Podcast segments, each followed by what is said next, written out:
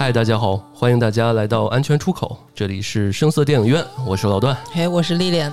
哎，今天我们聊一个特别牛逼的对电影啊，电视剧，电视剧。这个电视剧叫《天道》，它来源于那个豆豆，就是作家豆豆的这个个小说叫《遥远的救世主》。对啊，但是今天我们不不讲述这个具体这个小说了，提前先说一下，就是小说里面一些剧情跟这个最终电视剧不太一样。啊，就是啊，是吗？啊，这个这个我还看了，我简单跟你说一下啊，也跟我们听众说一下，就是今天我们聊的是这部电视剧《嗯天道》。对，然后呢，原著小说党呢，就是就就轻喷了啊，就是我们主要是聊这个电视剧，它里面有一些不一样，就是最后是那个芮小丹自杀，嗯，然后这是一个不一样的，在这里面其实小说里面比较比较描述比较多，电视剧里边没有体现。然后还有一个就是那个关于宗教方面。聊的比较多，电视剧也没有特别方便去展开，所以就主要是这两点不太一样。哦，好的啊。然后今天我们来聊这部《天道》。对，这部《天道》呢，其实之前很多人推荐过我，然后我甚至是想去看一下原著小说，但是一直苦于没有时间。所以那个之前老段说他也看了，就觉得这牛这。太牛逼了，这电视剧，我所以我就最近也抽空去看了一下，然后网上各种各样的分析和解读，所以听完这期节目的听众朋友有兴趣也可以去找来看一下，因为据说这个电视剧和小说是值得一看再看，每一次看都有新的感悟，就说的很玄哈。对对对，这我非常同意。嗯，呃，不光这种电影，我觉得很多这种当年说或者说现在被人。考古挖出来的一些电影或者一些剧啊，我觉得都适合不同年龄阶段，然后不同的社会阶段，呃，要看一看，嗯，对吧？之前我可能是一个普通老百姓，这些商战上的东西我看不懂，但是现在自己做做电台了，做生意了，我也觉得还是很有启发，是吧？对对对，就是知识，比如说两这个一山二虎啊，怎么去争这些事儿啊？对，这待会儿我们也会讲到。好呀，然后比如说亲密关系，我台对吧？这个经常恋爱话题的东西，是的，怎么去去兼顾爱情方面，然后两个人怎么去处理一些亲密关系这些事儿，也是，嗯。所以他这个起名叫天道，其实非常好的，因为这个道嘛，反映在做人做事上面，嗯嗯，这个所以很多人不断的去分析解读丁元英这个主人公。他是如何去处理一些问题？说他的一些想法怎么跟大家不一样？然后，所以他是得道之人，是这个意思。对，这个我在我们我在跟丽丽准备这个时候，我们俩有一个共识，就是芮小丹这个角色是。呃，有点神话或者虚构的这么一个，嗯，呃，丁元英这种人在我们现实生活中应该是蛮多的存在的，是的啊。然后这里面我我看到一些就是评价，还有有一些隐喻，就是说这部剧里面不是有两首歌吗？嗯，比较火的一个叫《天国女儿》，嗯，也就是我们现在正录的过程中听的这首，是。还有一个就是《流浪者之歌》，嗯，他们说隐喻是芮小丹是天国的女儿，对，然后。呃，丁元英是流浪者，对吧？很同意，就很同意吧？对，啊，最后他回到了天国，嗯，是吧？他就是当生则生，当爱则爱，当死则死。对的，啊，就是这句话就是特别有禅意。是的，是吧？对，天国的女儿我是同意的。另一个小说的主人公就是芮小丹，呃，他我和老段都觉得他这个人是比较人设是完美的，比较不真实的。嗯，对，因为一个人的话，他必然是。因为有着很多的呃欲念，很多的求，所以他最后不得。但是芮小丹是一个特别干脆的人，就是他做了什么决定，就是一些别人无法理解的，然后他都可以贯彻。嗯，所以这个就是简直是一个仙女一样的存在，就是完全没有没有一个别的想法，就是和和我们俗人不一样。其实丁元英有一些想法，你可以。你还是可以理解的，但是芮小丹的话，你是可能完全不理解的。所以我觉得，呃，这种一直里里面说，就是被人描述说丁元丁元英是个鬼才，对吧？商业鬼才，然后他又不是人，他是个魔或者是个鬼，对吧？对。但是这种人，很多人都说这个他要是谈恋爱，或者是对于女来女人来讲是个灾难，对吧？但是只有这种天国女儿才能跟他在一起，谈一场天国之恋。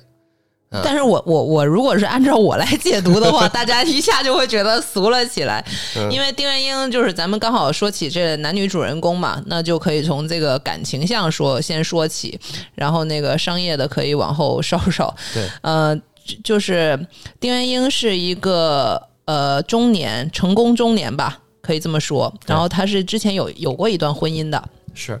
所以他并不想再轻易的，特别是一个这么得道的人，对吧？他看清了这个男女关系和那个婚姻的本质，所以他是不想去再陷入一段感情，因为他自己也说，嗯，这个可能是有有一点那个歧视女性哈，他可能在心里就是觉得为女子与小人难养也，他就觉得女性是那个，他原话有一有一段是什么，跟女的说逻辑什么说说不通，对之类的话，所以他就是。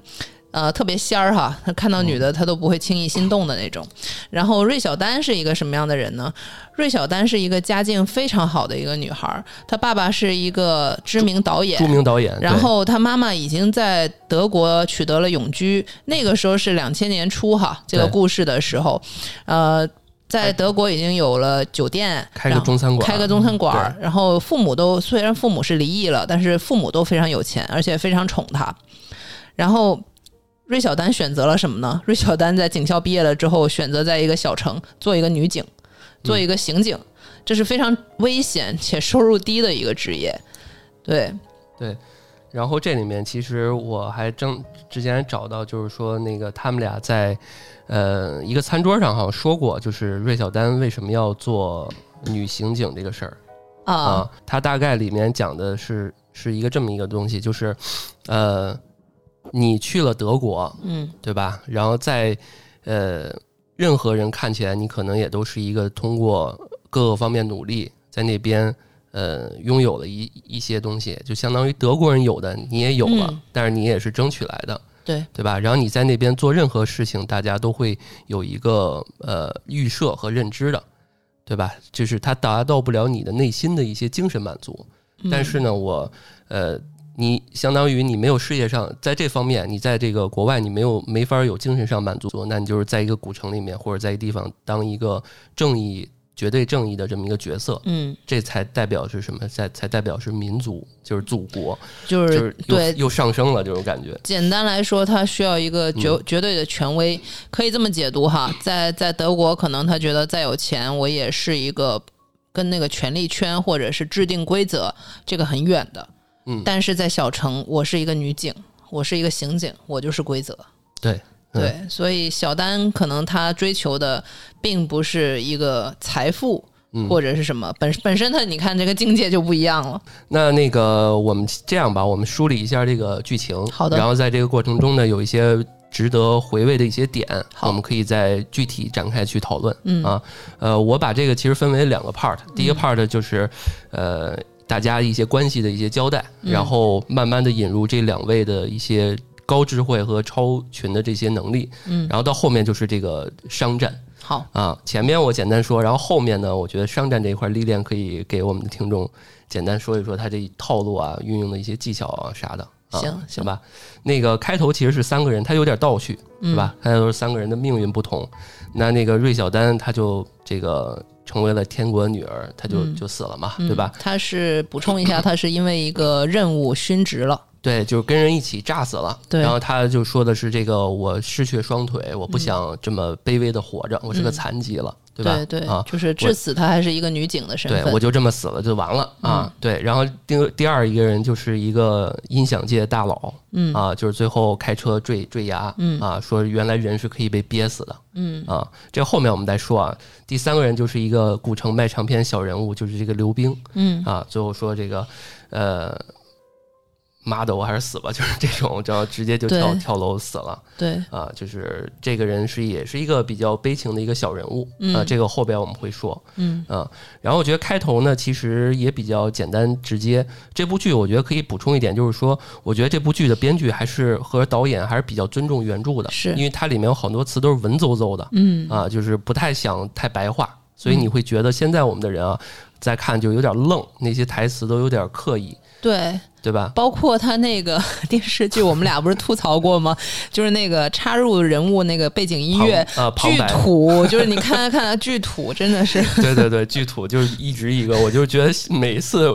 因为老的电影啊，就是这里边插一句，就是老的电视剧啊，它没有跳过开头结尾，对我得手动。嗯一旦一开始播那个音乐和结尾那音乐，我就赶紧赶紧快播，就觉得太土了。对，不只是嗯开头音乐和结尾音乐土，还有那个中间转场，你有没有留意到的那个音乐？哇，对，就特别像商场那个灌商对场里边那个背景音乐似的，实在啊太土了。对，然后那个第一次谈到丁元英这个人啊，我觉得可以嗯简单介绍一下，就是他最后在古城，我感觉呃，我我最后看了一下车牌是那个山东一个地儿，嗯，然后他们有这么几个地儿啊，一个是德国。一个是北京，一个山东，这么几个取景地。嗯然后，但是他是个成都人，你会发现他回老家的时候，他们家乡说的是成都话。对，然后呢，那个这个八七年留学嘛，然后经济学硕士，在柏林担任这个一些特别牛逼的这个职位，嗯反正就是研究经济的这么一个人。嗯然后刚刚李典不也提到嘛，就是结婚半年之后又离婚了，最后嗯鬼混了一年。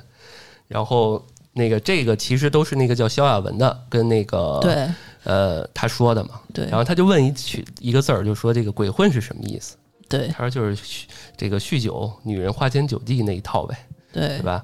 然后这里面就是我觉得 教坏了大家一个点，就是说什么是花天酒地，就是其实花天酒地并不违法，它只是一个带符号的生活方式。嗯，你现在再跟姑娘这么说，是吧？肯定被人骂死了。这个就是丁元英他厉害的地方，嗯很多时候你都感觉他说就是话都让你说了。就是他怎么解释，他总是有有有道理解释。所以为什么我我觉得丁元英刚才老段介绍这个人设并不并不少见哈，你就可以自动脑补这这种早期出去留学的私募投资大佬，个个都是这个样子的。都是这样，是吧？对，是是你你想那个时候九九十年代出国搞私募，那是很厉害的。你代入一下现在的人吧，是，现而且现在那时候满街都是，。而且那时候就是这个三千万这个级别了，是吧？对这是零八年的剧，好像是。零八年的啊剧，然后他写的时候可能就是零零年初吧，对，然后就是他那个时候一开始介绍嘛，就是他从德国那边拉投资，德国人的钱，然后到到中国股市里面赚一去赚赚一笔，然后就是嗯 double，、然后。就是把它拔的特别高，但是我就觉得有点虚伪。就包括刚才就是等会儿也可以讨论一下这个戏里面的女性角色，除了哎芮小丹，还有她的秘书萧亚文，对，还有欧阳雪，欧阳雪，对，就这几位啊。然后还有男男性，其实这个我觉得编剧还是偏爱女性的。啊，我对对对对，是的，是的，啊因为这几个女性，她们都是体现出来的都是敏感、聪明、果敢，然后男性就是承担了一些猥琐的角色。对然后对，然后从那个他那秘书肖晓文里面吹他的老板呢，就是吹的特别玄幻，就说哎呀，这个丁元英这个人是神啊什么的，对对特别特别崇拜开。篇就这么说了好多，啊对说这个人特别神秘啊，正常人跟正常人思维不一样，这叫什么？呃，这个说鬼话办鬼事儿啊，对倒行逆施啊，这个呃，说有一个这个柏林的居士还说啊他就是极品混混，对对吧？对，甚至我们可以往下说，就是那个为什么丁元英就结束了这个私募基金嘛？嗯，对。然后他就是觉得说，回国的理由，回国的理由就是说用德国的人钱来赚中国人的钱，然后他心里不是滋味儿。我道我也觉得，德觉醒，哎呦，我觉得强行装逼吧。对，就是因为他那个德国都是配配的那德语的那配音嘛，对吧？然后那个就很假，但是，但我听出来那确实是很很很不错的德语，就是因为德语都比较狠那个声音，对 都是那对，样的是的，是的，呃，是强行装逼，但是那时候就觉得、哇，这个民族这个气气质啊，然后这个荣誉感就起来了，嗯，我觉得倒不如他更自然的去去想，就是这个。不可能，谁都能永远的从中国股市里面赚钱，见好就收就得了，嗯 就不是不要不要强行把民族大义给装进去。你说那钱对吧？海外资产哪儿哪儿正不是挣呢？你没有德国的资金，也有美国的资金，也有新加坡的资金呢。这这不是你丁元英，还有别的私募资金经理呢。是是，我觉得这就是电影的影视影视就是这样，对吧？对它有这个强行上价值对戏剧化。真的那些现在还挣钱那些人，谁考虑这些？是嗯，对。对。然后那个说对对一直以来，丁元英都没有跟别人，我们都不知道，就是他跟别人接触是什么样。这里面我觉得我列了一个小的细节啊，就是他不是回国了嘛，对对吧？但他肯定北京有一个分公司，然后有一个总部，然后他的秘书就跟他交接说：“哎，丁总，这是什么？这是什么？”嗯然后他就说了一句话，我觉得就是比较适合我们未来跟自己的员工啊，或者是下属这种嗯级别人去沟通。他说：“这一年我们相处的不错，非常感谢你。”嗯，就完了。对，简单直接，也别说啊，这个呃片儿脏话那些东西，说多了也复杂。是，对吧包括他那个秘书，就是说那个丁总，就是他说完这些交接完之后，秘书说，嗯呃，我明天送送你。然后他还推，他就是说你你现在已经虽然不是说什么人走茶凉，但是现在我已经不是你老板了，嗯你不用因为你别拍我马屁，对因为对。拍也没用。对，对，他就其其实说白了，人都是希望面儿上过得去的，嗯，但是他其实一直在他给你提醒，台阶，对，一直在提醒你，就是我我我我先降下来啊，对你你别拍了，你拍了因为也没用，对。我你也那个呃叫什么呃别有那个心，希望我能帮你，再能帮你什么了。对，这样我觉得也是一种关系的切断，这样他也就想可以自己独立在一个地方待着嘛。是，但是接下来肖亚文的回答，我觉得更对我们有借鉴意义，因为肖亚文真的是一个情商很高的一个秘书。超牛逼，这个后面会说。嗯、对，然后然后他就说：“哎呀，老板你这么说，那我更要送了。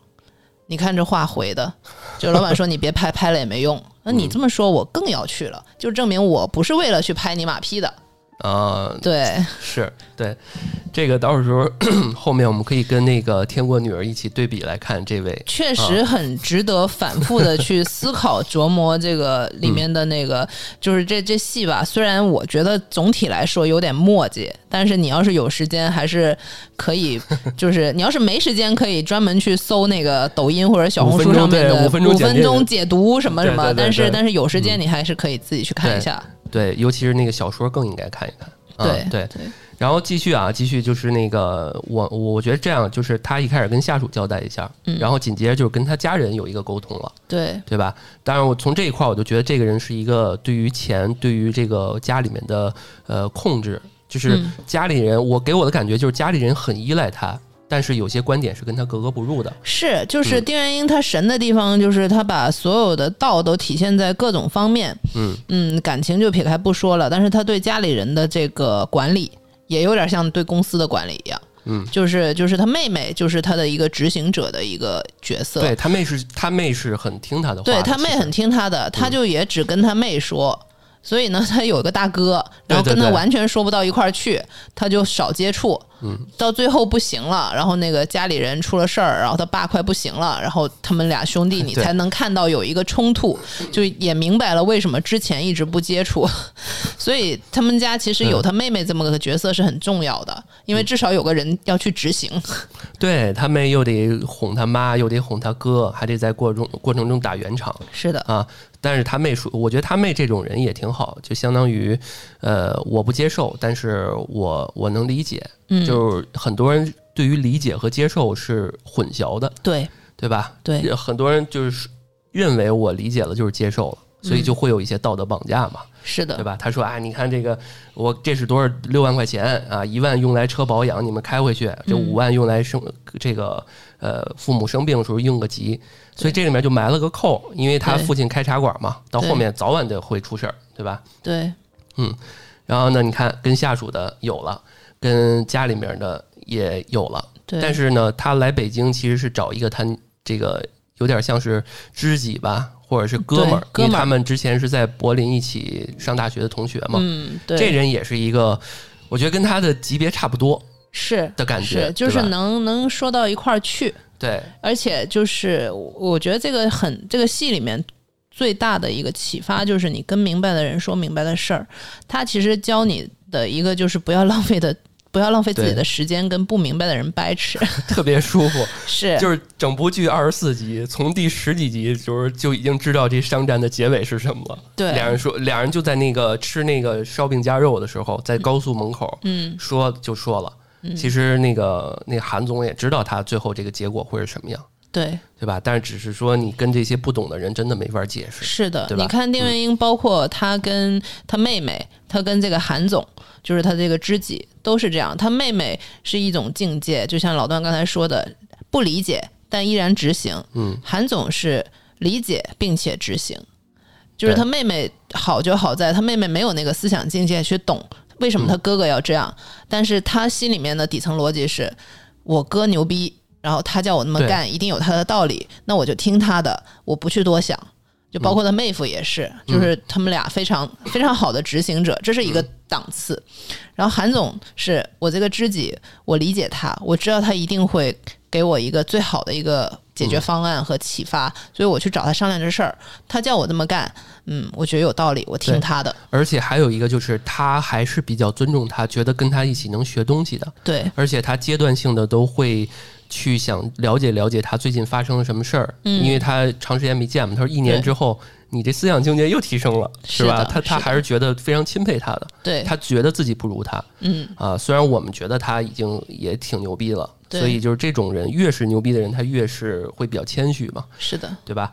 然后那个这里面，我觉得我得终于把这词儿说出来，就是去通，就是整个通篇说的一个词叫文化属性，啊、对吧？你解释一下。这个词，我觉得当年叫文化属性，现在可能是一种思维的差异，或者是说阶层的一些这个理解力的一些差异，对吧这么？说就好。对吧？就是一开始这个韩总可能有一些危机，对吧？嗯说可能因为自己的这个职位不保，嗯对吧？然后有很多人都想争这个副总裁的职位。嗯，他说呢，你这时候就不应该陷入到这个事儿，对对吧？对，你就应该做做官什么坐山观虎斗，嗯对吧？他说那如果他俩不斗怎么办？嗯，他说不可能，一定会斗的。对，这俩人一定会斗的。然后呢，最后上面人就会知道谁这时候在斗，谁这时候在干事儿。是的，你就好好干事儿，你不用管他俩。对这他妈这应该学习啊，对吧？高招，但是是显着，就是为什么？所以你要对丁元英的这个决断有百分之百的信任，对你才能忍住，你知道吗？因为一般人就就是忍不住，百分之八九十的人，我觉得都忍不住。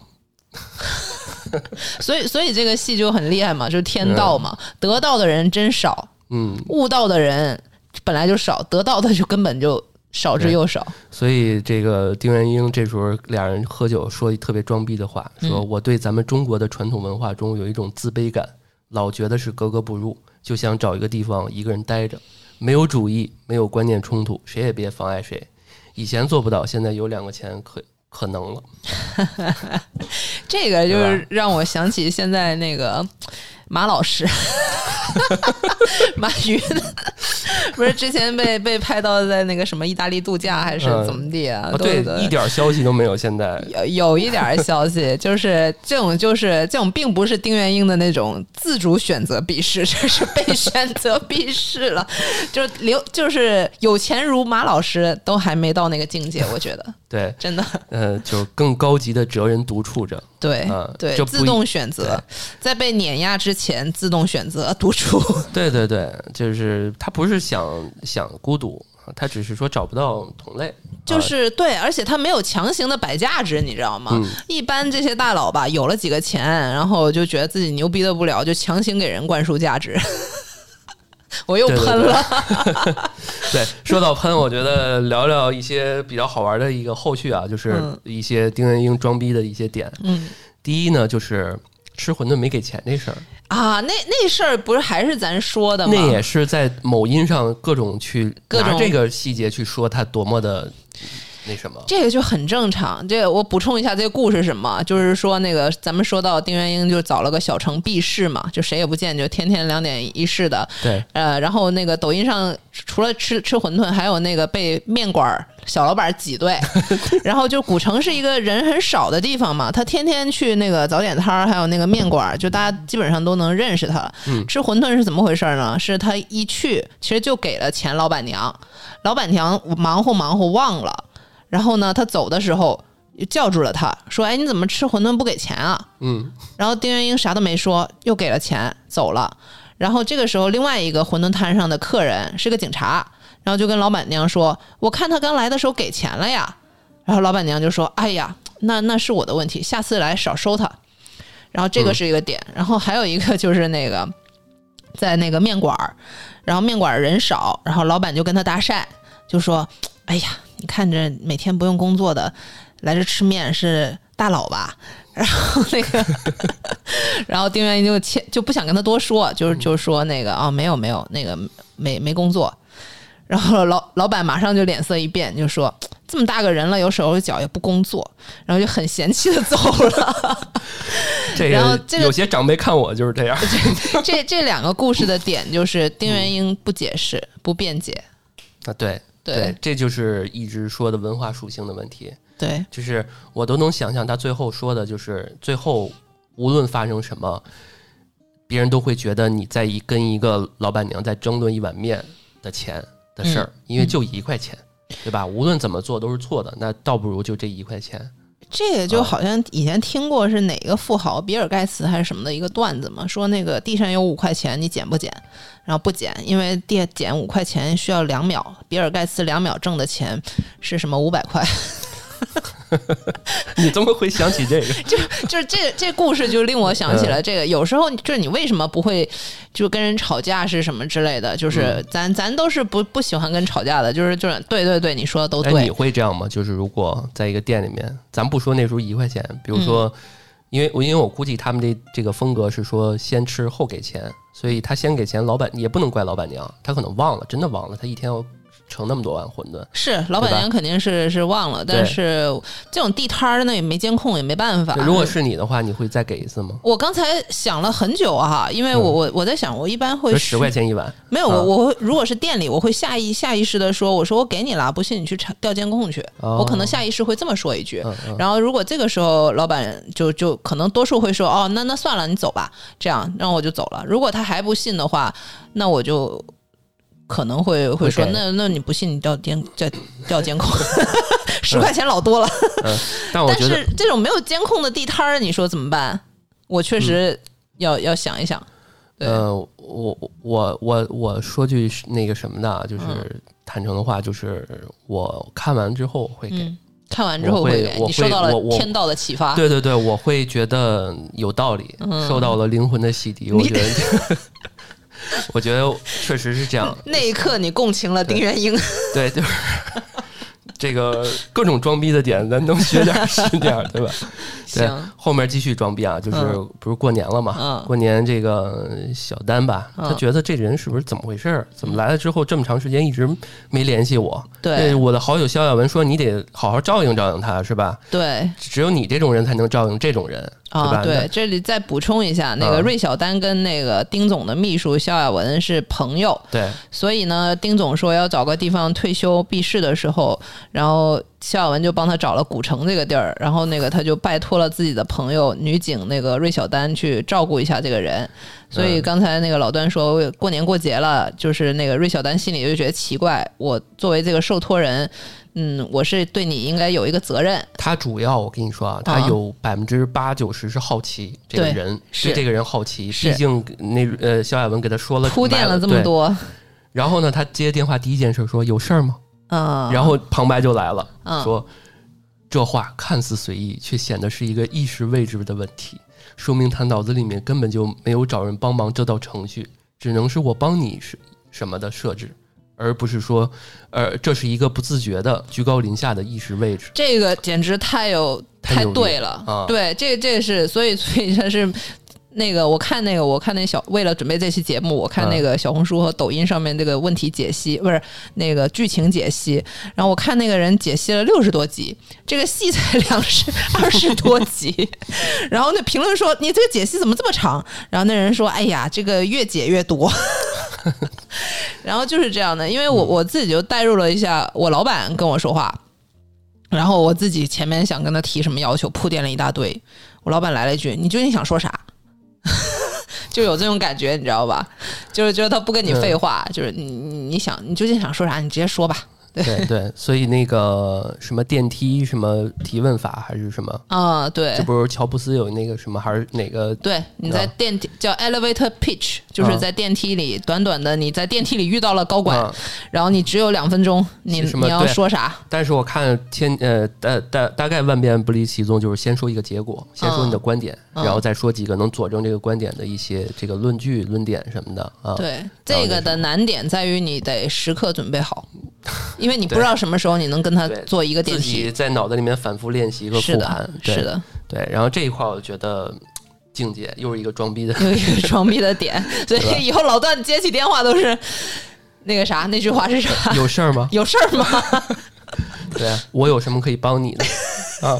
客服啊，对啊，这个别人管别人借钱是说那个你你这个我有什么可以帮你的？嗯我你给我钱是我在帮你，对吧？对。不是你在帮我啊。对，然后那个这一块儿，我觉得到后面啊，到后面可能就是我们得简单说一说，就是这个对于家庭这一块儿了，嗯，因为他在过程中可能突然间被叫叫到回家，因为他父亲那个茶馆出事儿了嘛，对，这个剧情就发展发展到那个春节期间，然后那个嗯。他就不见了，所以那个芮小丹也奇怪嘛，就嗯。这人其实他是回去处理家事了，这一段就是说，一个是呃父母生死怎么嗯看待生病生死这个问题，嗯还有一个就是跟家里面怎么沟通嗯，这个所谓的权利和这个话语权的问题对，啊。现在啊，其实我觉得挺那什么的，就是因为中国没有这安乐死嘛。之前嗯我们也想聊过这个话题，但啊是因为这个限制性的问题，可能嗯不太好聊。嗯但是我觉得，呃，真到我，我试想一下，真到我那个时候的时候，我其实是挺想，因为我不想那种特别苟活着，难受的，对吧？对，插满了管儿是对，吧？给我个痛快的。我觉得就嗯就像那个《非诚勿扰二》里面那个孙红雷那角色，就是他得了一什么病，然后他就啊找人给他推到海里面就完了，就简单痛快，对吧？嗯所以就中国其实这一块就是这样，只要病人还没死，你的卡里还有钱，无论怎样我就要治。这代表了他哥不就是这个观点吗？对啊，就他们三兄弟姐妹，然后那个他哥就是说不管砸锅卖铁，这就是咱们传统的想法，就是都要嗯哎按爹留着口气。这里面我有一个脑补啊，嗯。就是我在想他的父亲，因为没有台词，也没有描述，嗯。我在想怎么样的一个家庭能培养出丁丁元英这个角色。哦，我后来看了一段那个，就说他小说里面其实有展开说，就是他家是一个什么样的环境，就是说他他哥是那种完全跟他没话说的那种，说不到一块儿去，然后他妈妈也也不行，然后可能就是一个普通的妇女，然后她她妹妹是一个那样的，我们之前也介绍过了，所以说这个家里唯一能跟她说上说能说点话的就是他对爸，对，对。所以他跟他爸能共情，说你别修，你你小妹你别改了，对吧？嗯。这个乡街坊四邻的，就是图个呃跟跟他爸有一个这种能聊天的地儿。老老人就是想想聊个天儿就完了。对，所以他就说一点，就是说，如果我的孝顺的口碑是因为我的痛，我父亲这么痛苦、没有尊严的这种活着，嗯，对吧？那我就不要，那我就还不如不要，对吧？对我估计他有他有一天晚上他守了一宿嘛，他说嗯父亲那个手还有知觉，估计就是在跟他暗示是吧？这个嗯把管子吧，然后他就说这就家里面不是有这种吗？你你既然给我爹爹妈什么拔管子，你是不是是这个你是不是畜生啊？什么这种？对对对，我觉得拔管啊子是不是就是从这电视剧来的？就是他们在那个商量拔管这事儿。对对，然后就是就是有一个场景，我觉得挺那什么的，挺需要我们深思的，就是他跟他小妹，他父亲死过呃过世嘛，他跟他小妹在这个陵园里面说嘛，说这个哎，这个哥，我明白你什么意思啊，嗯我我没到你那个地位啊，嗯和一些思维的感觉我不太能理解，但是我都知道什么个意思，嗯，但是那个现在很多家庭不就这样嘛，对吧？是，其实有一台词就是丁元英意思就是说一向如此就是对的嘛，对吧？如果养儿防老，对吧？那父母就是你的天然债权人，而且呢，而且这种感情比山高比海深，然后你还得永远想着还债报恩。那嗯然后，所以这种文化就在每个人感觉里面就是直不起腰，然后这个，所以这个民族总板着腰。然后老人呢，越是养儿防老，越觉得自己心里面有一根秤，他得量衡量自己是不是吃亏啊，心里苦不苦啊，这些等等等等等。是，所以他的不一样是会给他的其他家人造成痛苦的，包括他妈，妈不就崩溃了吗？对，就是说我养养你这么大，你你要给我拔管儿，然后然后他哥就是说你是什么畜生，然后那个其实这个戏就是没有过多的纠缠在里面，所以在那个陵园里，刚才也补充一下，就是他小妹也直接说嘛，你看那个哥就是上就咱爸也对你挺好的，不用你再掰扯了，这个他自己就死了。因为之前还在那个跟那个医生掰扯那个治疗方案嘛，对然后怎么的，我怎么才能让我爸死？对 对，然后医生给你分析，然后嗯那个医生、医生这这戏吧，其实为什么这戏好看，或者是现在很难看到这种优秀的作品，就是因为他没有把观众当白痴。啊，对，对，这个是一个很难得的点，因为你现现在很多戏看不下去，你就会觉得这是在侮辱我的智商。但是《天道》这个电电视剧吧，就每一句，就是每一个人他都不傻，他都有他说这个话都是有自己的这个人设考虑在的，就是他为什么会说这样的话，都是有背后的逻辑的。就是你看他妹妹并不是一个傻的人，他这一句等于是就帮观众点出来了。你看咱爸还是对你好，你就不用办事的事了事儿了，他自己死了，不用不用再跟咱哥在那吵架 battle 了。嗯，对对，所以刚刚一直说是说理解不能接受这个事儿，就是说你看哥，他说一假设哥，你说咱们家砸锅卖铁了，最后就剩一万块钱了，你说怎么办？这一万块钱，然后他就说那一万块钱还是留着吧，就是咱让咱爸死吧。然后他的小妹就说说哥，算了，你还是自己过吧，没人能受得了你啊。对，其实这里面我打了个问号，就是是不是有些时候我们所谓的孝顺，啊，或者是不孝顺也好，离经叛道也好，是我们真正想要的事情吗？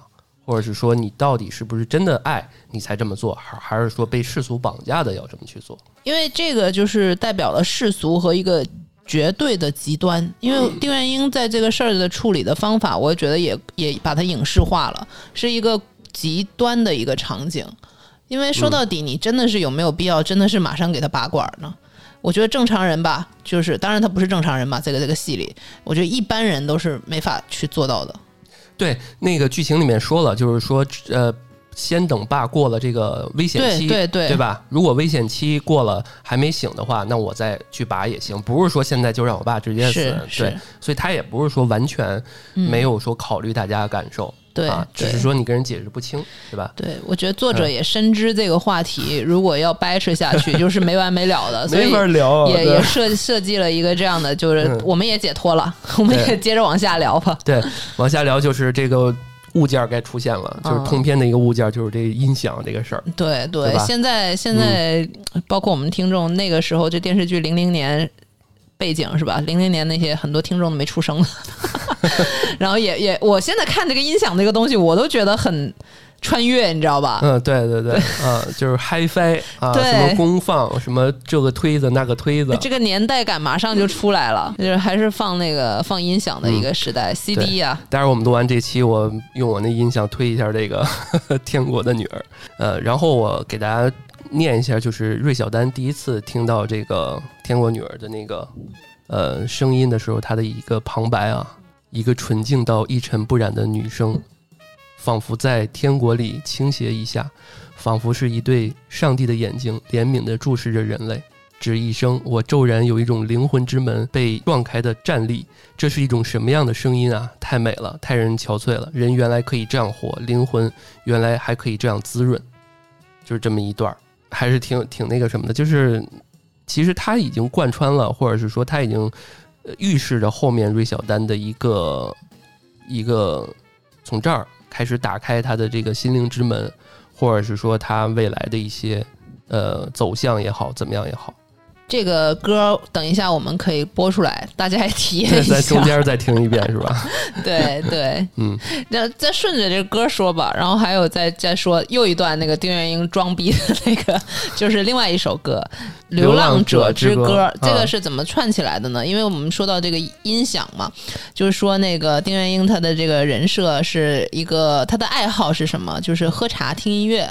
抽烟，抽烟，然后他的听音乐就是家里有很多那个很贵的呃音响。哦，那个时候是零零年，说他那个音响值四十多万，书里说是百万，书里说是百万是吧？嗯那个还是调了一下。嗯，你想那个零零年初百万能买好几套房子，呃，对。对，对，人家十几万就能买一个好车，特豪的车了。是的，是的。然后，所以那个芮小丹也很不爽，就觉得丁元英可能看不起他，因为他问那个丁元英你那个多少钱，嗯，丁元英说四万，然后芮小丹就照着这个去找，找了两周都找不到。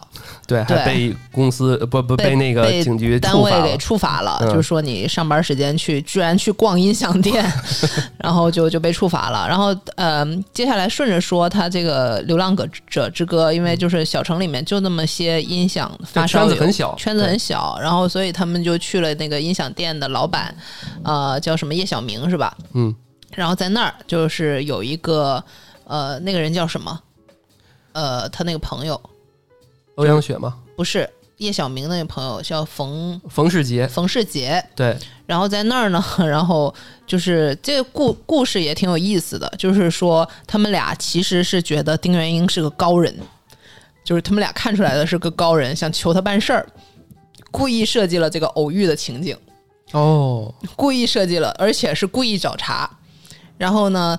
故意到什么地度地步呢？就是有点刻意了。就是他在那块儿，就是听这个《流浪者之歌》，嗯然后冯世杰就问了丁元英一句：“你觉得怎么样？”嗯，丁元英说：“啊还还行。对对对，然后他就拦住了他，说：“那个还行是什么意思？好就是好，不好就是不好。你说还行，那你说说什么是行，什么是不行？”然后他丁元英和那个芮小丹就莫名其妙，这不是这人故意找茬吗？嗯丁元英看出来了，就说你你这是是你故意的还是我故意的？然后这这我是看解读看才看明白的，你知道吗？然后后来就是退回来说，确实他们俩是故意的，就是故意令这个高人对自己有印象，或者是要认识一下。后来芮小丹也悟出来有些，时候我们生活中需要有这样的连接，你就是得在无论好的坏，你就得在这些你想连接人身边蹦跶一下，对，造出点声音来。就咱们台是吧？红黑也是红是吧？对对对对 被骂也是红。对对，你就是得蹦出来点东西。啊是，然后啊就就丁元英就是跟他们掰扯这个《流浪者之歌》，嗯，哇，那那段太装逼了，对那段太再说一下那。段很装逼，而且啊，我觉得可能对女性也不太呃尊重的一个点，因为他说的是穆特的《流浪者之歌》一般，因为穆特是个女性，他说是穆特是心到手不到嗯啊，心到手不到什么意思？就是说他想。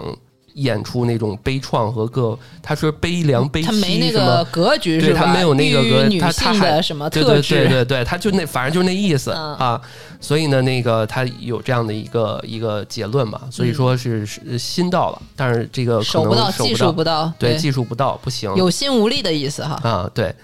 呃，反正后面刚才李典说的，就是他其实是创立了这么一个连结嘛，嗯想跟他有一些东西，但是这里面还预示着一个新的一个东西，就是，呃，刚刚不是说那个他说是四万块钱嘛，对结果就是相当于被耍了，对吧？对结果他还是想报仇，嗯，因为这个芮小丹这种人，就他才不份儿这个，对吧？嗯就是受得起一定要报仇，所以他们想组织一个局。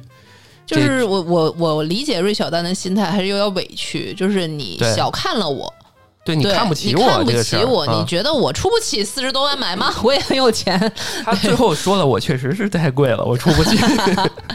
对呃，而且其实他是不是出不起？因为刚刚没说，就是他其实芮小丹是做住别墅的嗯，啊，就是一个人住两层那种，那那得百来十平米呢，那个年代还有自己的私人车库。对，啊就是其实他其实是有钱，有钱的但是他不是他他可能不会真的花那么多，有钱不会有那么大的开销，对只是他平常该吃的东西各个方面也比较节省，而且他还投资餐馆呢。欧阳雪那餐馆是有他的股份的，对还有分红的。对对然后这里面就提到他爸爸是做导演的嘛，嗯然后他想呃去借钱啊或者怎么着的，然后这里面其实。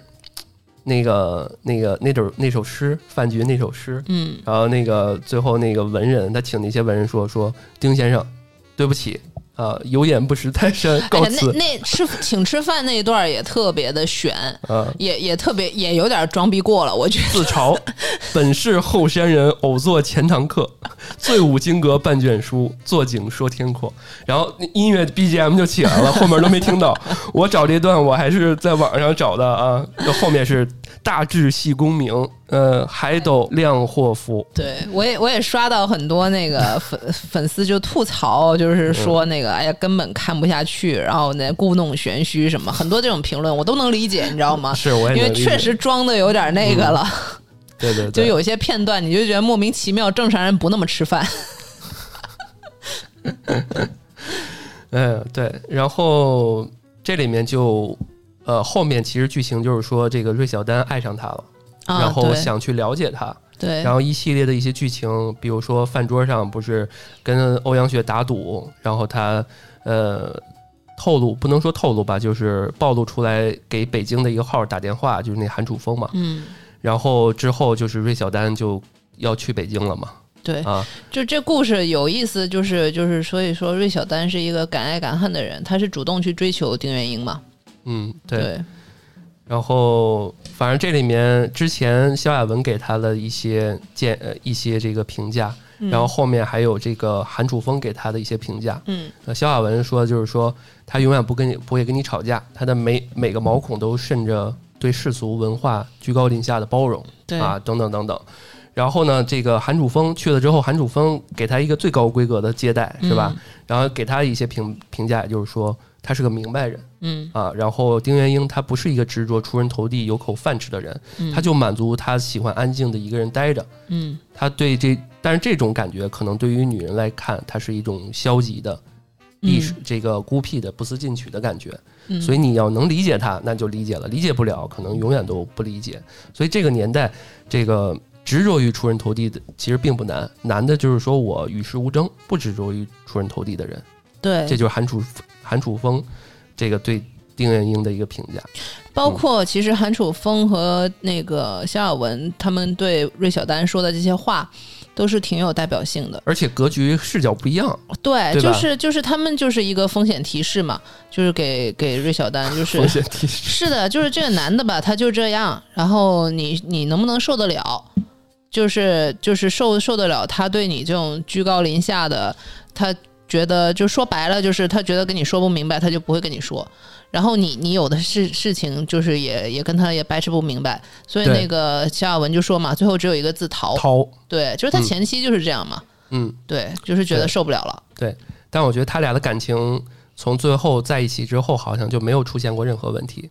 是的，因为因为是萧亚文和韩楚风对芮小丹这个人不够了解，哦所以他们对对对他们是是以这种一般的这种女性的这种感情需求去判断的，去给他好好意的作为一个提示，对就说他就是这么个人，你你要先掂量自己受不受得了。就包括肖亚文他自己也可能很谦虚嘛，然后那个就包括芮小丹跟跟他聊天的过程，可能也会问他，你你就不会喜欢上你老板啊什么之类的。然后肖亚文马上就表示，嗯，他跟我就不是。就是不是一类人，我觉得我勾不上他。对对对啊，就不可能，对对吧？完全没没有那个什么一个境界在。对，呃，但是我我我问一个问题啊，就是有一小细节，就是、呃，旁白里说了，说韩楚峰让芮小丹把他的车宝马车打赌的那宝马车开过来，嗯意思就向丁元英表示承认芮小丹的存在，嗯。这你怎么理解？因为其实韩楚风他以最高规格接待了芮小丹，然后那个芮小丹都觉得说这个，后来芮小丹明白过来，因为是夏亚文跟他说什么，他肯定会以最最高的嗯规格接待你，但是你要先掂量自己配不配。对，他说是不是给你面子，是给丁元英面子，对不是你的配。对，不是你配，预设的是不是你配？你配不配是得了解之后才知道你配不配。是的，所以所以那个芮小丹就是按照他说的这些，嗯包括跟韩楚风说的，就是这这顿饭我我来付，然后你在商场在商场那个就是芮芮小丹看的每一件东西，太韩牛逼了！韩楚风都给他买下 来那。个年代多潮啊！对，就是那种你看你看了什么，嗯你试了什么，我都给你买下来，然后那个全退了。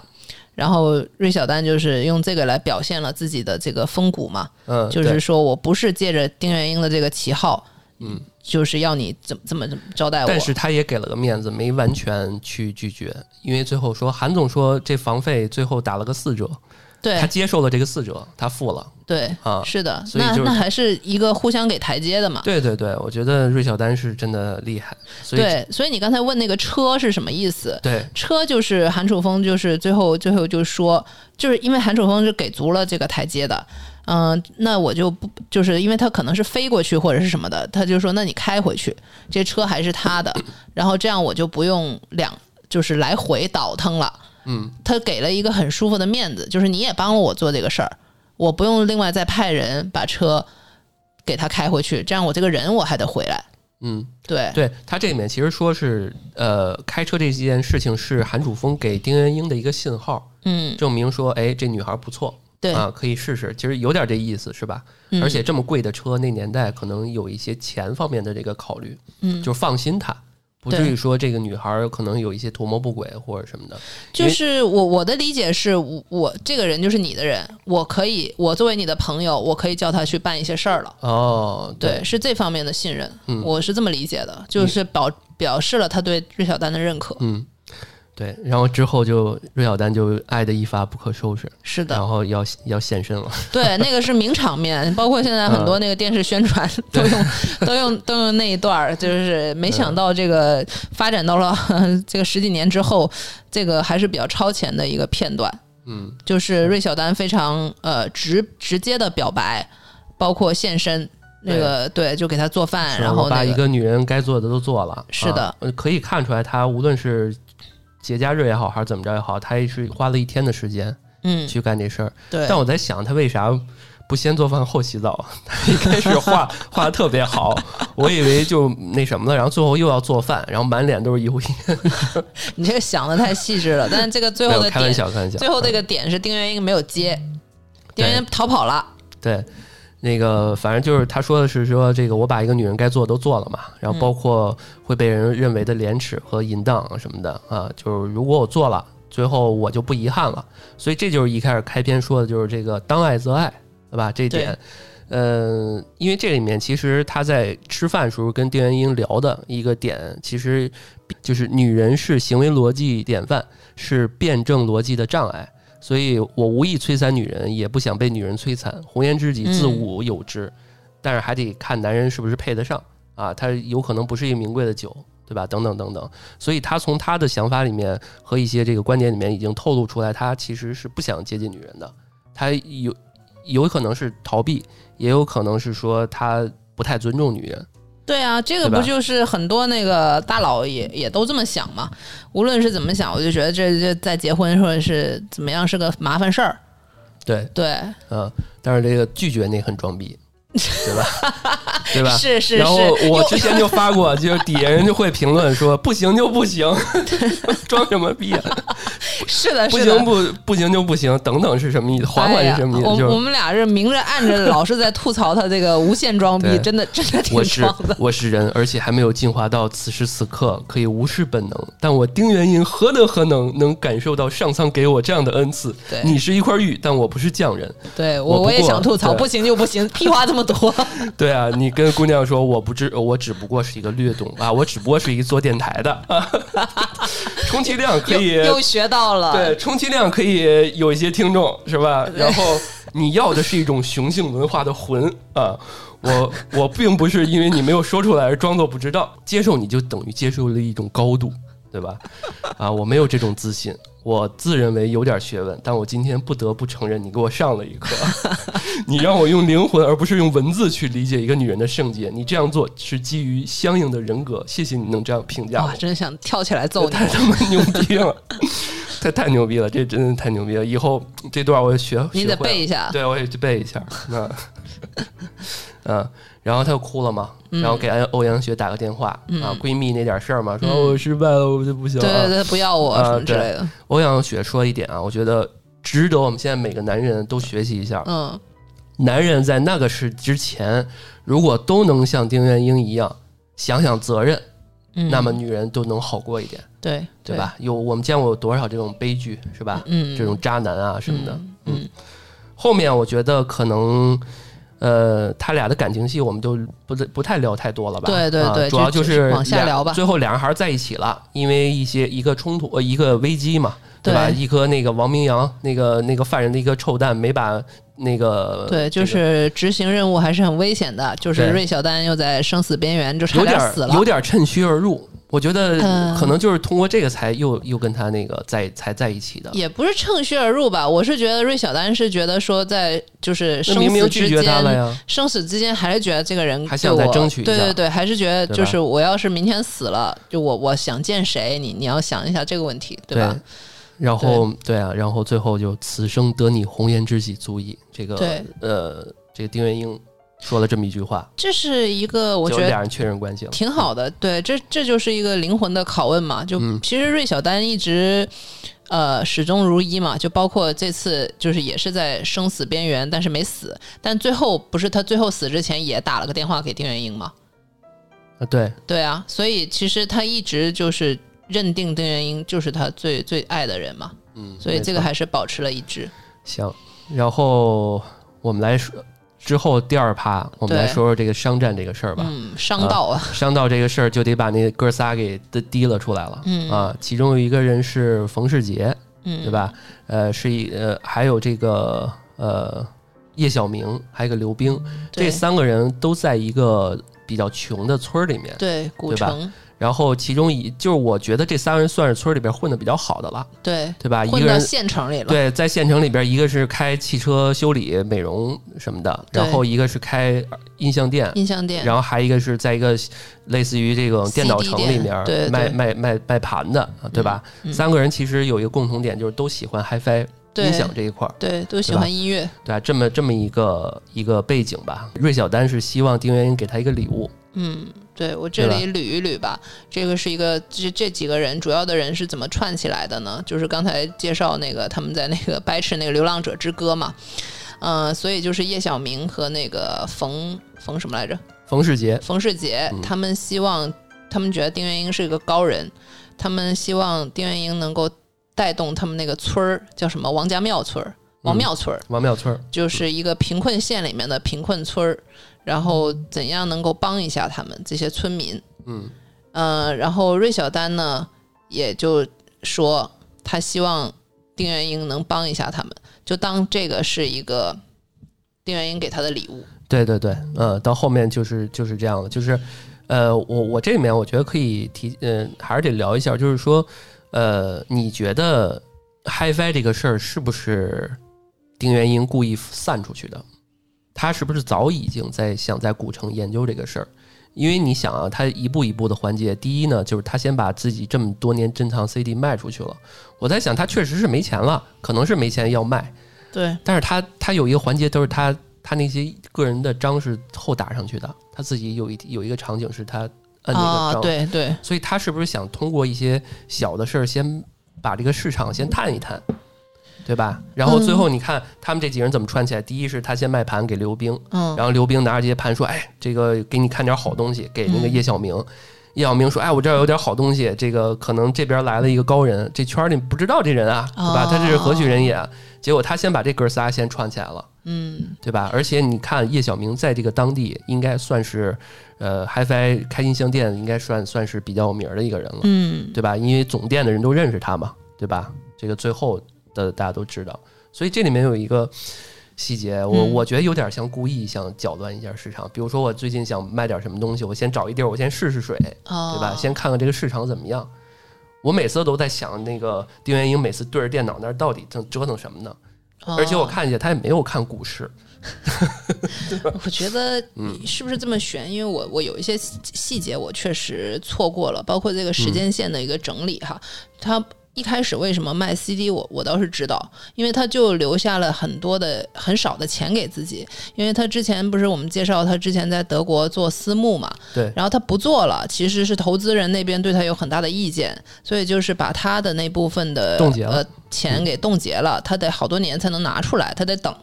然后所以他是没什么现金的，然后最后给了他一笔钱呢，他是怎么回事？他不是有个哥们儿嘛，那个韩韩总嘛，韩总他老婆跟他借了钱，所以导致他没钱了。对，然后他又是有这个兄弟道义，他知道这个嫂子跟他借钱肯定是不好意思跟自己老公说，然后有什么难处，所以他就很仗义的私底下又把自己并不多的钱借给了韩总的老婆。对，是小舅子不不好，对老惹事儿什么的。对对对，然后所以他就导致了没钱，没钱他就要变卖他那些 CD。嗯对，嗯，是那个时候给的那个价钱还是挺挺高的嘛，就是因为他那东西确实是好东西。他应该是半价，呃，半价卖的，对，呃，卖一百以上，他卖五十一张还是怎么着？对，嗯所以就导致了这些人就认识了。我觉得他那个往自己 CD 上盖戳那个，还是是不是他后来还是想，他朝有一日有钱了，能把它收回来。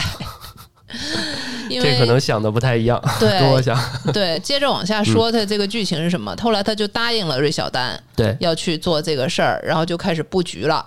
然后怎么样去帮这个村民去扶贫？呃，对，就是杀富济贫，他用杀富济贫，因为嗯当时垄断这个音响界的就是一个乐盛，乐盛那个公司，然后也也又装逼了，说这个公司的口号是我们只有矛没有盾，就是我们、啊我们就是激进，是就是谁谁也没有呃谁谁都看不在眼里面，我们只能往前冲啊！对对就是别人的对我们的阻击，我们是不需要防御的对，啊，我们就这么一往前冲，然后他就要带着王王庙村做一批高质量的音响，去跟这个乐盛公司竞争。嗯，所以我为什么说一开始丁元英想的特别牛逼，就是说，呃，韩楚风问他说这事儿你到底能不能做呀，或者说嗯要不要做？他说这件事儿可以尝试，嗯但肯定注定也是个错误。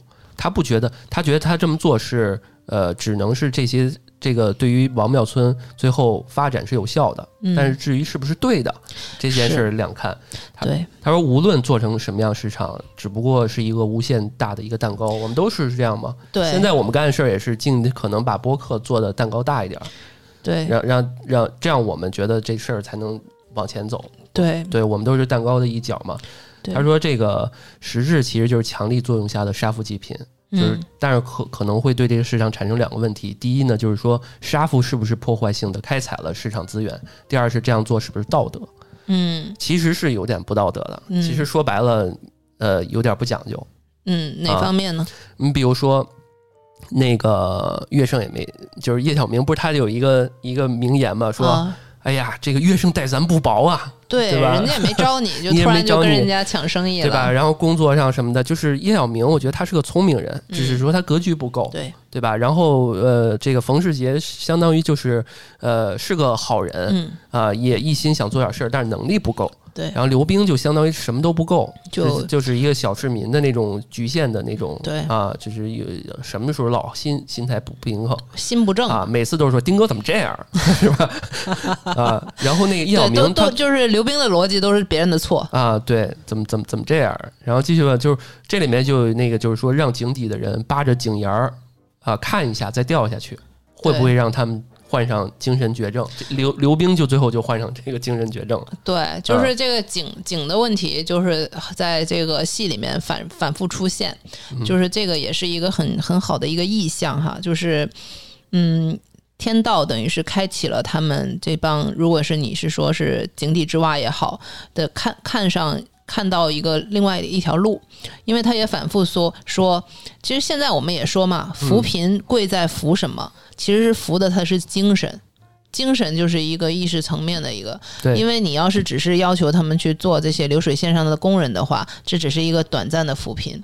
所谓授人以鱼不如授人以渔嘛，对。所以丁元英一直在在想，一直在强调说，我不能在精神上帮你们，然后这个能不能悟得到，就是你能够真正的脱贫，首先是精神上的脱贫，就是你那个格局到没到那个地步，嗯，对，所以说这几个就是丁元英到后面老被误解，比如说为什么他自己不出钱，啊，然后他一，不出钱，就总是被这哥几个人会说 说，嗨，你做你做你怎么能这么做？啊？他他当然了，他没出钱，他他想怎么说怎么说。对，这就是一个格局的问题啊，对啊，然后那个一方面他资金冻结了，他嗯可能也没那么多钱。第二，我觉得这是不是也是做生意的一种方式啊？就是说他找一个就是人文背景、出资能力、平等身份，这个他选择欧阳雪这个人会比较合适。我是这么想的，嗯，就是他出不出钱，他都会被人家说。如果他出钱，他会被人说的更厉害。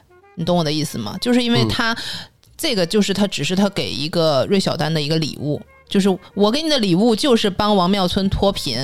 我如果出钱了，那我成什么？我成股东了，那我就要从里面赚点钱。所以他反应很快，他回答那个哦叶小明就马就说那个你你为什么不出钱？你丁哥你也出点儿呗。然后他就说你怕别人图你什么？你首先你看身上有没有别人要图你的。嗯，对，如果他出钱了，那他们又会说啊，那你肯定是就是想要我们村民当廉价劳动力，你肯定是布一个很大的局，你要你要占我们便宜什么的，是吧？你看他要是出钱了，人家又会这么说他。他这个所有的出发点只是给芮小丹一个礼物，你要我帮他们脱贫，我就帮。嗯，我不是要为了因为这个出那个什么，所以所有的钱你们自己垫。那个欧阳雪，你要投资，你你那个投，我保证你能挣。对。但是我觉得就是他不需要把这个责任和各个方面，呃，或者是解释的东西分散的太开。你比如说，呃，相当于欧阳雪出这个钱，他只需要跟欧阳雪去说一个说事儿就行了，他他背后去指点就好了。如果他出钱了，他要跟三个人去讲，也挺麻烦的。对，呃，而且那个特别牛逼的一点就是说，他开始刚要要要开始做这个事儿的时候，他已经把整个的计划都已经排开了。嗯，比如说嗯集约节我们要生产多少，然后集约节我们要一定要参加这个大会对，啊，然后其实这已经还没。就是相当于画饼这个事儿，已经 还没怎么着，就先把饼画的特别好了，是这挺了不起的。对，所以我觉得啊，呃，确实这样。播客不是也是嘛？就是有些播客大会什么的，嗯，也是得参加，因为至少你行业的这个动态，呃，各个方面你也得去把控，或者是说得参与到。嗯，这确实是你这懂的都懂，这在不同的行业，你得在这个圈儿里面，是嗯。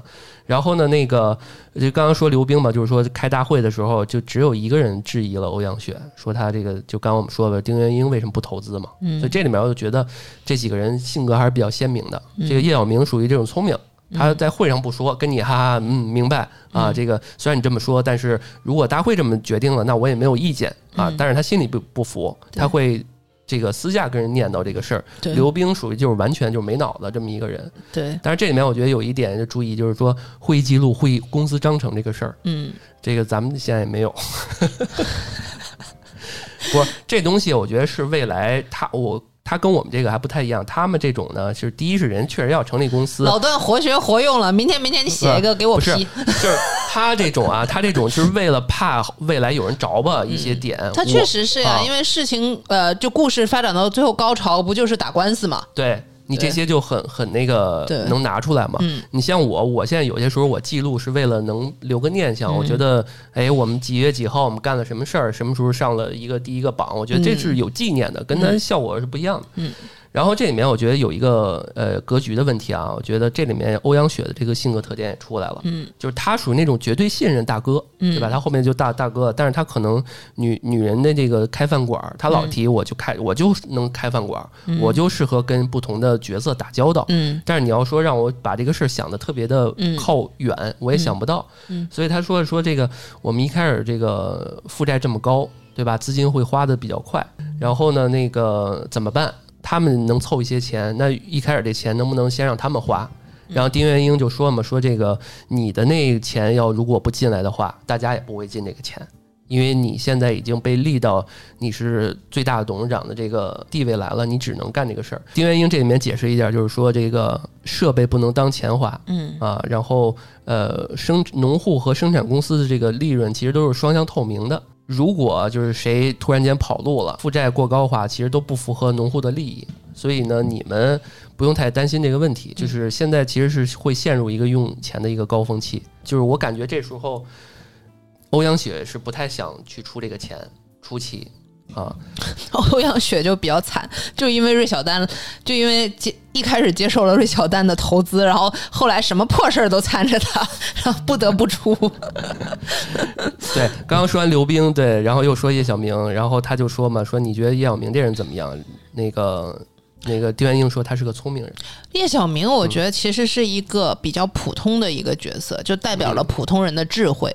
对。包括他的结果也是，可能就是那种趴趴到井沿上看一眼那个富贵，对，但是呢然，后调回平地了，要掉回平地了，啊。就是就是这梦一场，因为是他的这个格局决定了嘛，所以我们也可以往后说说这个他这个故事发展到什么地步，就是。就是其实前面也有一点就可以省略，嗯就是说那个发展的很好，然后确实那个村民受到了激励，就做出了很高质量，然后又廉价的这个音箱，然后呢分割了这个市场，包括在海外也做了很多那个国家代理，他他们那个音箱就发了一笔，而且他们那个价格比那个乐圣更便宜，然后导致了那个乐圣就要想办法了，然后就是说我们要告他们。告他们什么呢？就是一帮律师在研究啊，不正当竞争呢。但告他不正当竞争呢，有什么立场呢？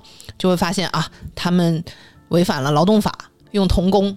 然后因为贫困村嘛，大家就是丁元英用的方法去激励他们，就是一个纯市场化的运作。就是他他这个天道商道的巧妙之处呢，就是为什么他之前就是铺垫说我要跟你们签合同，你们自己王庙村要成立公司。因为后来乐盛公司发现他们告的不是这个丁元英的音乐公司，他们他们告的是那个王庙村，他们就是等于是跟贫贫困县产生了这个对立面，所以其实这个是没有办法去成立的。然后包括后来那个村民上庭作证，其实在交换证据的时候，他们也觉得自己要输了。就是因为你没有办法，所以一直在强调这个杀富济贫。因为从法理或者道义来来说，你这个乐盛公司都站不住脚。对，因为你的对立面是不是丁元英这个公司，而是这个村民，村民自己都觉得没问题，那你凭什么说他们有问题呢？嗯，然后是，然后那个说到这三个人，叶晓明他格局小在哪儿呢？本来他们是有这个公司的股权的，然后在这个公司面临官司的时候，他们就怂了，他们就害怕了，他们就想把自己的股权给卖出去了。对，对，所以所以这个时候就是这个格局的体现嘛，就是包括我跟老段之前也聊，就是很多现在创业公司成功了，我们只是看到他成功了的那一步，但是有多少人是一开始像叶晓明、像这个刘冰、像冯这种角色呢？嗯，就是你你一开始你得到了这个机遇我觉得未来冯世杰会有一个好的结果，哦，冯世杰因为那是他已经把农村的这个摊事儿给给带起来了。对，就村民也认他，而且这个这个肖亚文最后接手公司之后，呃，从供货和各个方面还是需要王庙村的。对对，冯世杰这个我、嗯我是看解析的时候，因为我也没看到那块儿，所以我对他这部部分不了解。你可以扩充讲一下，嗯，冯世杰是一个什么样的？叶晓明我就可以讲一下，他就是觉得说那个时候觉得不行了，觉得要打官司，所以这个戏里面也有一点就是说，咱们中国一般人的意见就是啊，这个东西要打官司了，肯定我们就有麻烦了。嗯，但是以丁元英的角度，就是我就是故意要打官司的，所以丁元英其实在做一个很大的对很大的棋，就是用这个官司，他知道乐胜不一定赢。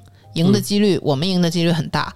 这个东西是一个预判。二是我要用这个官司给我们打响知名度，对，因为赢了之后对我们就是免费宣传，嗯而且以后还可以合作。对丁元英可能想的就是已经想到说，我靠，这个呃这个乐圣的老板会不会拿枪过来杀我？对他肯定已经想到这儿了，你知道吗？因为最早他就知道这人是黑白道都有的。对对，那人确实后来也想杀他，对，是嗯，所以那个就是再补充一下，就是说，呃，为什么未来呃就是打这个官司没有问题呢？就是呃，他其实跟呃他们不是说去五台山去那个开大战之前，他要跟那个韩楚风去五台山嘛，去拜一下。然后其实他就说了，说这个对于农民从基础设施。呃，来讲就不会说是期待天上给他们掉馅饼的一个机会，嗯就是说我其实不是扶贫，我是我也救不了他们，我能做的其实是通过一种方式让他们接受市场经济的生存观念，然后救他们的只有自己。其实他签他就是说白了，呃，格律师这个公司完全就是那些农民不是他的员工，对，对吧？嗯相当于我是委托这个这个公司。如果他其实强调一点，就是说，那个你在农村这个地盘上和农户打交道，如果你那个不把农户纳到公司的这个呃格局里面，会不会有矛盾啊？这不是韩楚风问这个问问题吗？嗯他说，你必须得能做到说不管他们的生死，对吧？嗯嗯然后他们能别人所不能。然后从这个吃饭睡觉到这个房子啊，你得呼挤在里面，然后呼吸油漆的有毒气体，什么有害粉尘，这里面有劳动时间的问题，也有使工使用童工和老年工的问题。对，如果你有社保，给他们全都上社保了，那就什么劳保还有环境污染的问题你都不行。农民拼的是什么？拼的就是说拼人。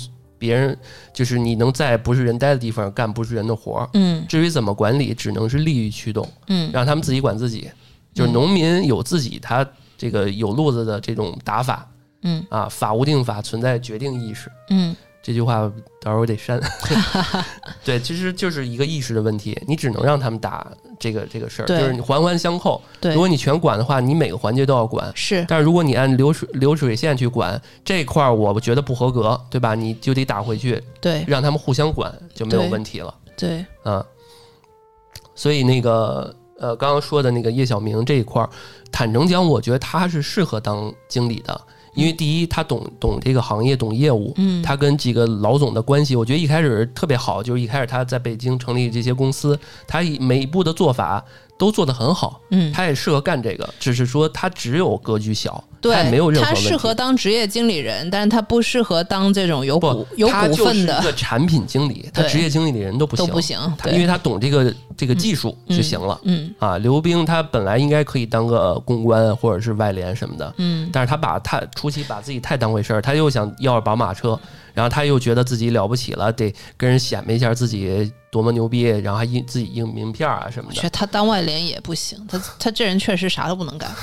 对 对，然后那个呃，大家都各忙各的。丁元英不是去那个农户去看看大家吗？嗯。然后呢，这个冯世杰说：“哎呀，累死了啊！”然后那个呃，那个丁元英说：“你死了吗？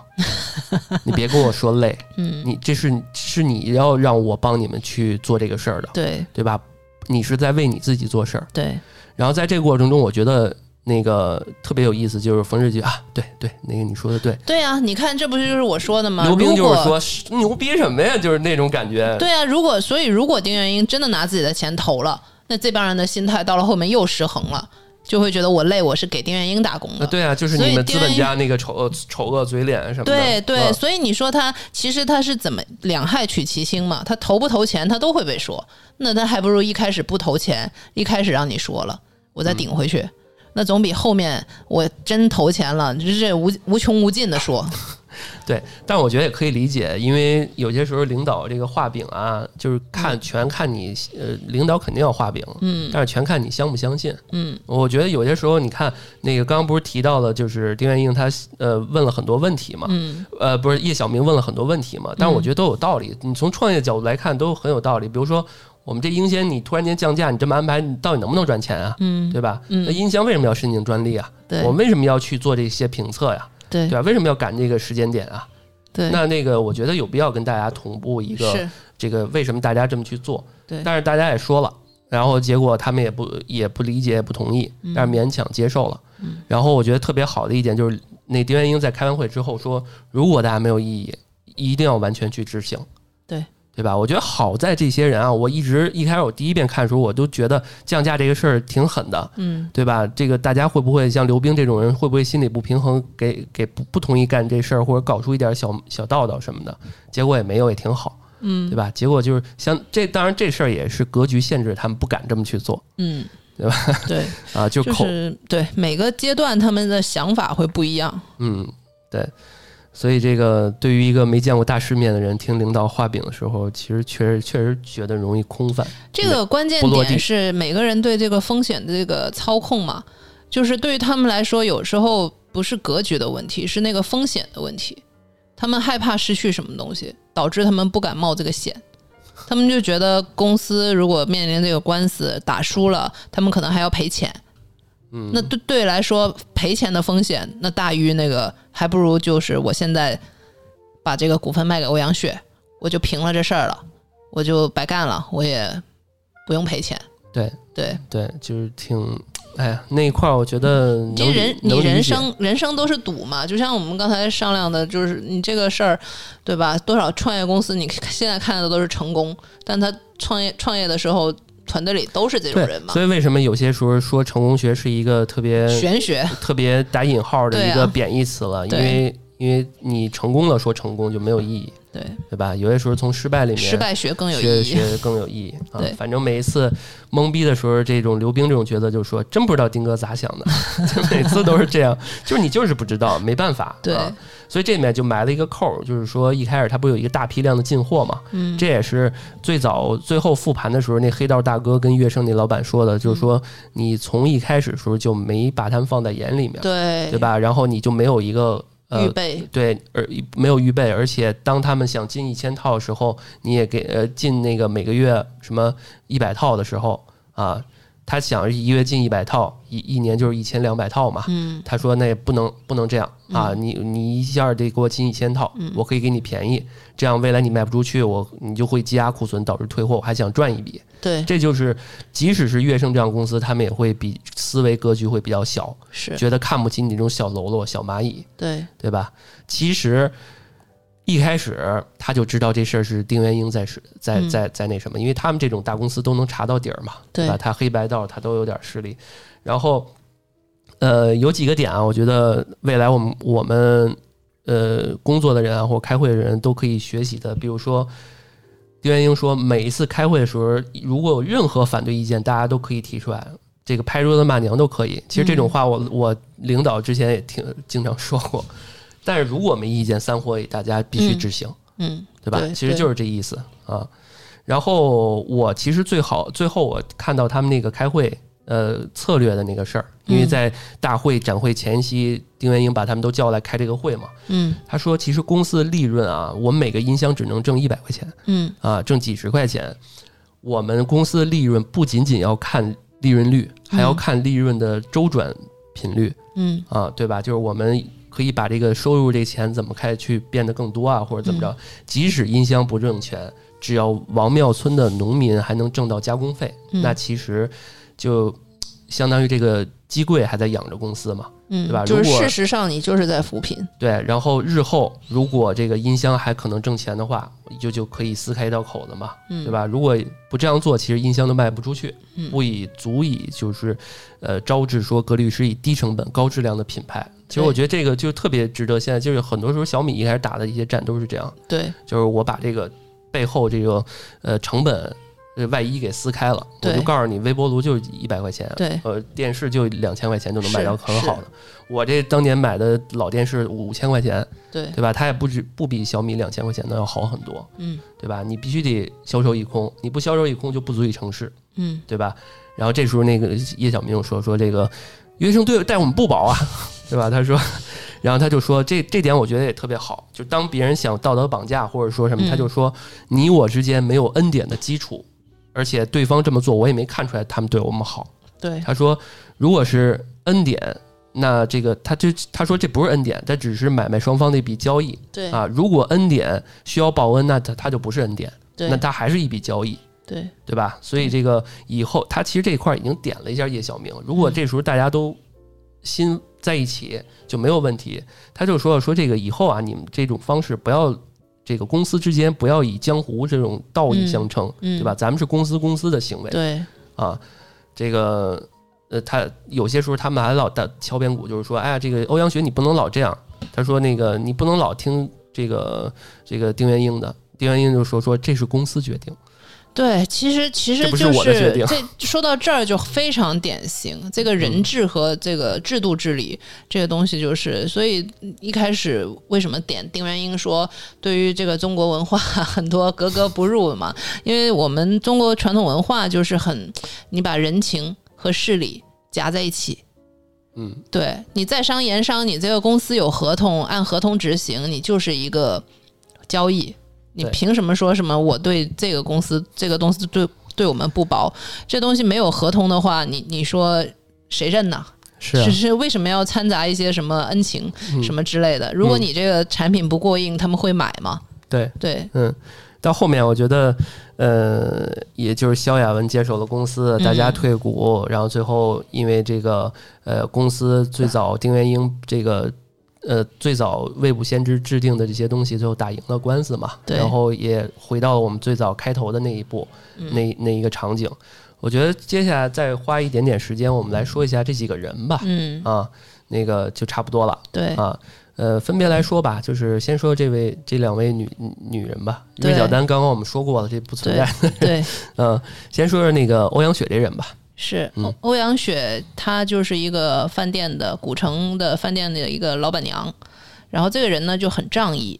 对一开始呢，她是接受了芮小丹，其实芮小丹对她也是很仗义，就是因为芮小丹也是一个虽然家里很有钱，但是比较简朴的一个人嘛。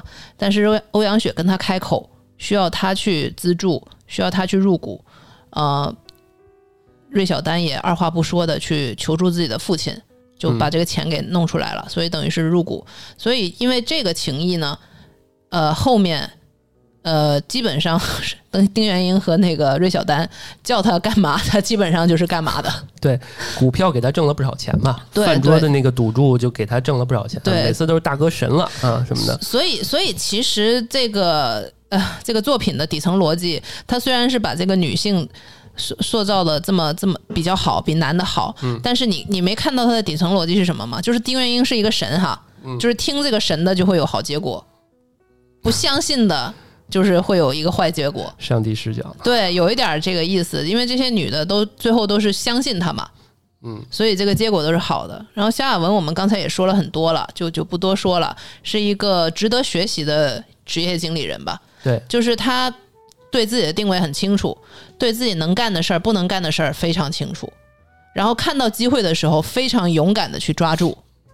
就包括那个当时这三个男的不就怂了嘛，觉得有官司了，然后就就要退股，然后肖亚文马上就接了，结果肖亚文一接这个股股票呢，然后刘冰他们就心心里面就不是滋味了，们是不是被玩了？对啊对，就就是这种人的逻辑，就是永远都是别人的问题，就是你没想过自己是做这个决定的人，嗯，对他永远都是想，哎，我做这个是因为你你做了这个局，就包括为什么最后刘冰就死了，就是因为到了最后，呃，这公司跟他们已经没关系了，然后刘冰也知知道这个自己的工作都不保，因为前面吵了那么一道，就跟这个公司就是要肖亚文要不要你回来打工，那还是他决定的，所以呢，丁元英也给刘冰留了个口子嘛，所以他就跟刘冰说，我给你一个资料，这资料呢是可以令他们可可能会再再次打官司，可能会败诉的。然后你呢就跟那个肖晓文说，就你回去就给你留个工作就行了。嗯，然后这个资料呢你也不会去公开或者什么的。然后刘冰用这个东西，其实等于是丁元英给他他两个选择嘛，一个是我都跟你说了，你可以有工作，我留你一口饭吃，但你这个东西不能拿去威胁他。结果刘冰就选了最坏的一条，就是拿着这个东西去威胁肖亚文，威胁欧阳雪，就说我能令你们官司重打，你要给我那个恢复之前我是什么总经理的待遇，我还要开二十五万的车。然后呢，欧阳雪就是根本不吃这一套嘛，就说你去啊，然后就聊砸了。这个时候，刘冰把那个文件给打开，发现都是白纸。然后这个戏最有意思的是，刘冰一直在说，丁丁元英这种人也会撒谎，对，这就是你看他拧巴那个点，嗯。一方面吧又觉得自己聪明啊，这聪明带双引号，能够利用他；嗯，一方面，然后又单纯到认为丁元英这种人不会撒谎。嗯，对，所以又说回到欧阳雪啊，我觉得这个欧阳雪就是对这帮呃这三个太客气了，嗯。每一次都是就是他，因为他他的这个之前以往的这种待人待物的这种方式啊，都是希望平和嗯。啊，就是那什么呃这种感觉，所以即使这几个退股了，嗯，他就是都是忍着痛。忍着伤心，最后自己在哭嘛，对。对啊，所以我觉得欧阳雪这种人也挺好，就是，呃，不不能说挺好吧，这挺好就挺主观，就这种人，他也是大大就是很大的这个面积去存在的这种，就是如果你想跟着一起找到了一个你信任的人，然后你或者你身边有这样的人，我觉得也得呃留住，因为他还是能。就是你信任这些这件事情，还是真是挺难的。是呀，嗯，就丁元英绝对是开了一个上帝视角的，他在这个角色就是神，他也跟肖晓文说了，就是等于是他最信任的一个助理嘛。对，他就说那个欧阳雪虽然是大股东，但是他并不喜欢处理这些事儿，然后以后不不要出面的，尽量少让他出面，嗯，对吧？而且我跟你说，刚刚你说萧亚文特别精啊什么的，嗯。我觉得就又说到萧亚文啊，嗯。呃，你看他往北京，就是欧阳雪往北京跑的这个，因为店的事跑的这几趟，他发现每一次都有大哥在帮忙啊什么的，那他其实心里面就觉得我靠，这欧阳雪这人了不起啊。嗯啊，大哥都能帮他，嗯大哥是什么样的人？连欧阳雪都能帮，而且韩韩楚生都嗯地下仓库都给我们了。嗯那你想，这个欧阳雪这人也多了不起，他能大哥钦点的董事长嗯，是吧？对那这时候成与不成的，我都得跟你凑一道，对对吧？就是萧亚文是有这种心理的，对啊，他就是把握住了机会嘛，对所以对这就这就特别厉害。对，所以所以这个第二部我们说到这个萧亚文，嗯萧亚文这个我是觉得就是他是一个特别要强的人，他深知自己一开始各个方面的起点，各个方面他就不如呃芮小丹，对对吧？但是他很努力，他也很知道，比如说芮小丹这个去北京，他发现韩楚生接他，他就不接了，对吧？他说我那天也去了，嗯但是我这时候上前就很尴尬，嗯。对吧？他萧亚文是一个非常值得学习的一个角色，对，就是他利用自己的判断实现了阶层的飞跃。他从一个打工人变成了一个音响公司发展的那么好的一个总经理、一个嗯 CEO 的一个位置。他是怎么实现这个飞跃？我之前看了一个访谈，就是那人访问了一个猎头，一个做了十年的猎头。嗯，他手下经经手的有很多那种年薪上千万的那种候选人，他就问他：“你用一句话说，人怎样利用打工实现财富飞跃？”嗯，然后猎头说了一句话：“跟对老板。那对，”肖亚文很典型的体现了这句话，他就是用自己的判断，我相我跟这个人跟了两年，我相信他说的每一句话和做的每个决定，呃，就像你刚才说的那么多，就是他做这个公司，我相信能成。所以现在就算是这个时候，我要参进去，这是我唯一的一个机会。嗯。他把握住了这个机会。而而且我发现他有一个特别牛逼的呃一个特点，就是他从来不废话对，啊。你像那个跟刘冰，刘冰说：“哎呀，这个我他你得给我招人，最近太忙了嗯啊。”他直接说就一句话嗯啊，就是说那个现在没钱，不行，对啊就是直接走了。这是要欧阳雪得过去跟他掰扯半天，嗯，对？吧？怎么怎么着？因为他这个这个直接刘冰当时就不平衡了，觉得那被骗了嘛。就是你跟这种人不废话，他在咖啡厅在那儿坐着，然后有一个老老头跟他搭讪。嗯他说你干嘛呀？他说我就想请你喝杯酒，然后呢？啊，他就说那没有然后。他不是你你最后说你就是想睡我，然后呢？啊，就是就是以目的为导向。对然后呢，你每个人他想干什么，他的目的是什么？对，呃，他已经在往上走了，嗯，他一定是可以成就这个这个公司的对，啊，这就不用不用说了。嗯，好，我们说了这么多也差不多了，我相信已经被我们安利的差不多了。对对对啊，对，所以那个里里边有一些金句什么的，各个方面呢，我觉得大家真的得品味品味对，啊。这个在井沿上扒着，有些人可能有点力量，他能扒得久一点；嗯有些人能从井沿里出来，嗯看到外面世界；有的人看到世界就是一一个一个圆圈儿，他一直在井底嘛，嗯对吧？嗯所以那个这部剧呢，也是推推荐给大家。嗯然后大家可以不同的时间阶段、不同的阶年龄阶段、不同的事业各个时期，都可以去尝试去看看这部剧。嗯，啊，然后那这期我们就就这样。好，啊，行，那个感谢大家收听《安全出口》，这里嗯是四楼的声色电影院哎，好久没见了，啊。嗯，我是老段。啊，我是丽莲，啊，我们下期再见，再见拜拜。拜拜。Thank you.